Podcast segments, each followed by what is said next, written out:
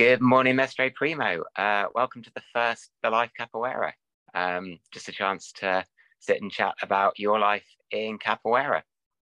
So, tell me about how you got started with Capoeira. Good morning. Thank you for the invitation. It's a pleasure and an honor to be able to talk to you and to spread the word about like how I started and I'll be all my life in Capoeira. Uh, I started in 1989, 87, 89, in just around my neighborhood. Uh, there is there was a, a project called Children of Dandara. Dandara was the was Zumbi's wife. So this project was all about the culture, like the the Afro, the Negro, the Afro, Afro culture for the black people, the black community. But it was, was open to everyone, not just for the black people, black community, but for the community, for the people that would like to join, you know, the kids, families, but you know, just in this school close to my house. So I went there and just to see how it was and there is a lot of people, a lot of kids. And then we, I start there, and that was my first time, my first contact with capoeira was in this project. Criança, in Portuguese is Criança de Dandara. That's the name of the project. Very nice. And did it take long before you got your apelido? Uh, yeah, well, the apelido is uh, is kind of funny because like when you're a kid, you never like the nicknames that they give to you, the apelidos, you know. Uh, but for the capoeira, is a tradition where you have your nickname that is, is your name for life in the capoeira, and that becomes your name even in the real life because prim- people call me and people ask me, "What's your name?" and they instantly say Primo. You know, that's my name, and people call me Primo, Primo, and that now everywhere that's my name. And like when I got my nickname was when I got my belt in the, the that in the time that was called Cordel. And when I got my belt, I was from a master who his nickname is the same as mine, but he he I got my nickname from him because his nickname is Mestre Primo, is Primo. And then I I was I was open to the berimbau to start, you know, the game. And he came and started to play with me and then put me on the floor, all of that ceremony, how it is. And then I got my nickname from him for the kids because they always start to mess with me. Ah, you look like Primo, Primo, Primo. And then they call me. And then when, when you're a kid, you're like, ah, you don't want to look like anyone. No, I don't look like him. I don't look like him. And when you don't like a nickname, that's how it stick with you. So then I was primo, primo, primo, and then now always primo, and I like it because there are loads of nickname there is not good. I think because the nickname needs to be related to the person, you know, mm. and it's a relation with my nickname because he, I played with Mestre Primo, and then he was the master who put me on the floor, introduced me to the capoeira world, you know, as a ceremony says and then I like it. So that's how I got it. And also for my first Batizado. So it took me a little while to take my nickname. I remember you gave me my first nickname, well, my only nickname in my first lesson. Um, yeah, like- because that, that's the thing. Because nowadays it's easier, you know what I mean? So uh, not easier, but as I said, you need to to is for me the nickname is really personal. I mm. don't give a nickname just for for ah, your nickname is, you know, I don't throw in the air. That, you know, I have nickname like yours I gave in the first class. I have nickname that took me one year. You know, I don't like to give a nickname just to get, give a nickname. I know the nickname needs to to be something personal. You have to be proud of a nickname. You know, it's just like, and when someone comes to you, ask, why your nickname is that? Why your nickname is Kung Fu? because you used to do kung fu before, and when you are training capoeira, oh, hey, relax. This is capoeira, it's not kung fu. Hey, oh look, you see kung fu like this, isn't it? Yes. So capoeira is opposite. Look, capoeira is more, you know, fluently relax. Or oh, it's not kung fu. At some point you'll do, oh, it's not kung fu, and then You know what I mean? And then there is a relation if your nickname and why you got your nickname. is not just because you're ah here is. Your nickname is Hands. So what? You know. So. Well, especially coming from obviously the UK and not being part of Brazilian culture, I've always liked to um, check my nicknames I give to my students um, with yourself. Uh, for the listeners that don't know, Mestre Primo um, is my principal teacher. Um, I'm my very first class with him um, in 2008. And uh, always put a lot of thought into the nicknames that I give to my students as well. And I think just recently, the um, a lot of thought went into my two daughters, who obviously want to do capoeira with me, which is lovely. and just to make sure that obviously there's a lot more pressure there as well. But uh, they're very happy with Tesouro and Luz de Sol, um, the Treasure and Sunshine. Um, they can tell their stories about their nicknames in, in the future, I'm sure. So, how yeah. long before you began teaching yourself? Because um, obviously it was 1989 you started. Um, yeah, and- like because we got like in Brazil and a capoeira around the world, you get the, you have to get the experience to teach, yeah. And then as soon as you're going to graduate, you you know you start in the back of the queue and then you move, you know, step by step. So by the time you you're there, but you're watching, you see what what's going on, you're learning things to graduate. That is that's how it is in life. If you get a job, you have to learn things to be able to to be able to to to do it. You know what I mean? So in couple is the same. So you're in back of the queue, just looking, but you wishing to be in the front. So at some point, you're gonna be there, and then slowly, slowly, when you graduate, and then you giving like I was giving the opportunity to run and warm up, you know, to get people to warm up, and then at some point to do the stretching, at some point to do the ginga, and then slowly, slowly, you do a bit more, you do a bit more, and then you're gonna get the experience. So I, I start, I start teaching after being a, be able to to run a few lessons one to one in my master master highs academy academy. Uh, when I was a monitor, uh, orange and half orange and half blue in our school is like this. So half orange, half blue I was able to teach on my own a little bit before, like Orange. I was able to to kind of be teaching. Uh, my master was watching me, but when I got half orange, half blue, I was I was able to to teach on my own, get a place where I start to teach, and you know my master was to go there once or twice a month to see how it is to organize, orders. He used to do class, so and when I was half orange, half blue, when I was the time when I was able to start teaching. What has teaching taught you? Um, I know that as a teacher, um, both my day job as a science teacher and also as a capoeira teacher, um, I sometimes feel that I learn as much as the students do.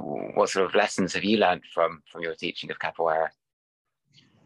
I learned that we always need to learn something. You know what I mean? Uh, it's not just about capoeira because you learn you learn how to teach someone how to move the leg, move the arm. You learn how to understand the difficulty of the other person or that person you're teaching. You learn how to to to teach. You, you educate yourself. So I learned to teach, and I learned that I can learn even from the students, like teaching them, and I learn, you know what I mean? So that that that's it. That gave me the experience to to be able to accept that I can learn from everyone eh, at any moment. You know what I mean? It's uh, in a class. Let's go do this or playing in a percussion class. So teaching gave me like I used to see like this and gave me a view, an open view in an open mind. Nice. And what led to you leaving Brazil to teach? Because um, obviously you ran the Oficina UK, eh, um, Oficina Capoeira UK for um, a good decade, and you were in Ireland before that. And I know you've run workshops around Europe and, and elsewhere. Um, what made you decide to start teaching abroad? Like tell the truth is it's always because someone else been there. You know, you in Brazil and you have a friends, a couple of these friends who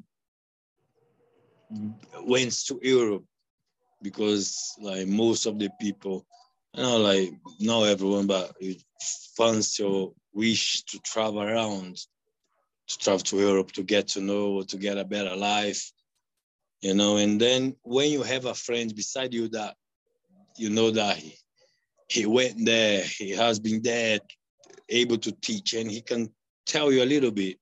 You get curious. And then, you know, but back in the day when I went was a bit more difficult than it is today. Today is easier.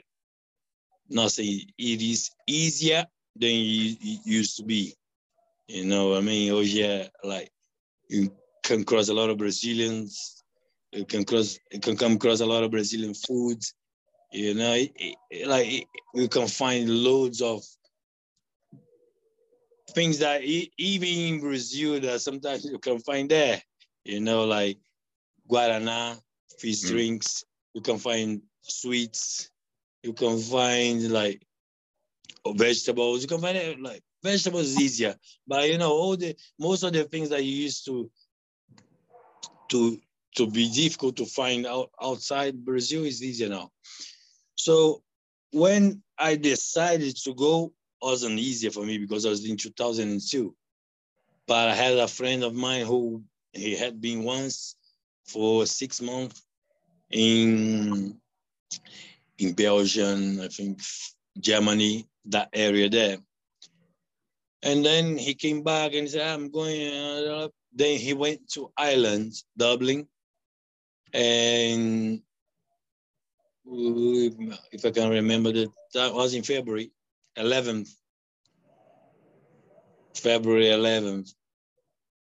And then he went, and after year, after a year, he organized, and then I went. I went. I I, I flew on the 22nd of, of February. I flew to Dublin, and then I stayed there for three three years 2002 2005 then i went back to brazil but that that idea behind my you know behind my head like in my mind said ah why not travel to europe? I didn't have that but I came because i had a friend who ah, i'm going. Then say oh okay. Maybe i can go as well. So that's how happened to me. Um I'm very glad that it did, obviously, because um, I guess it must be close to 15 years now since I started in, in Cheltenham with you. Uh, and in that 15 years, I've seen you gone from Professor to Mestrando to Mestre in 2019. Um, how have things changed since you got your Mestre recorder? It's a different path. You know, it's a different path. Uh, it's hard to be a master, but it's not. It's hard. It's hard because you cannot make mistakes. You you you are watched all the time. All the time you can find people watching you. You know, see what you're doing, see your class, see nowadays everything is Instagram. See what you're posting, everything. See how you're playing, how you behave in the order.